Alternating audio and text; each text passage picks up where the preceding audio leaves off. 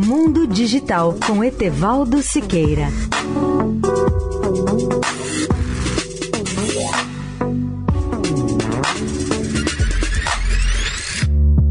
Olá, amigos da Eldorado. Os ouvintes mais velhos se recordam com certeza do mais famoso avião supersônico, o Concorde franco-britânico dos anos 1970, ou do seu concorrente soviético, o Tupolev 144.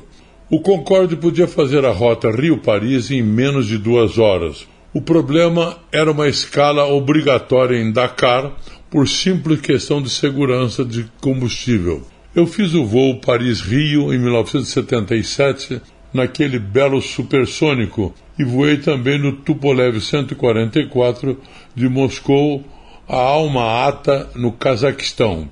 Os hipersônicos foram abandonados, em especial porque se tornaram antieconômicos quando os preços do petróleo foram multiplicados por 10 no começo dos anos 1980. O mundo volta a projetar novos aviões hipersônicos que possam voar até 6 mil quilômetros por hora ou mais.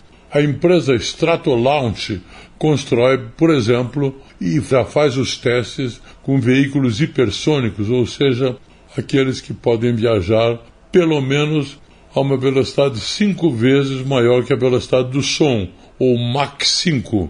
Sou pessimista a curto prazo sobre a viabilidade dos hipersônicos a mais de 3 mil km por hora, mas a tentativa é válida, desde que sejam garantidas a viabilidade de duas questões essenciais: a segurança e a economia.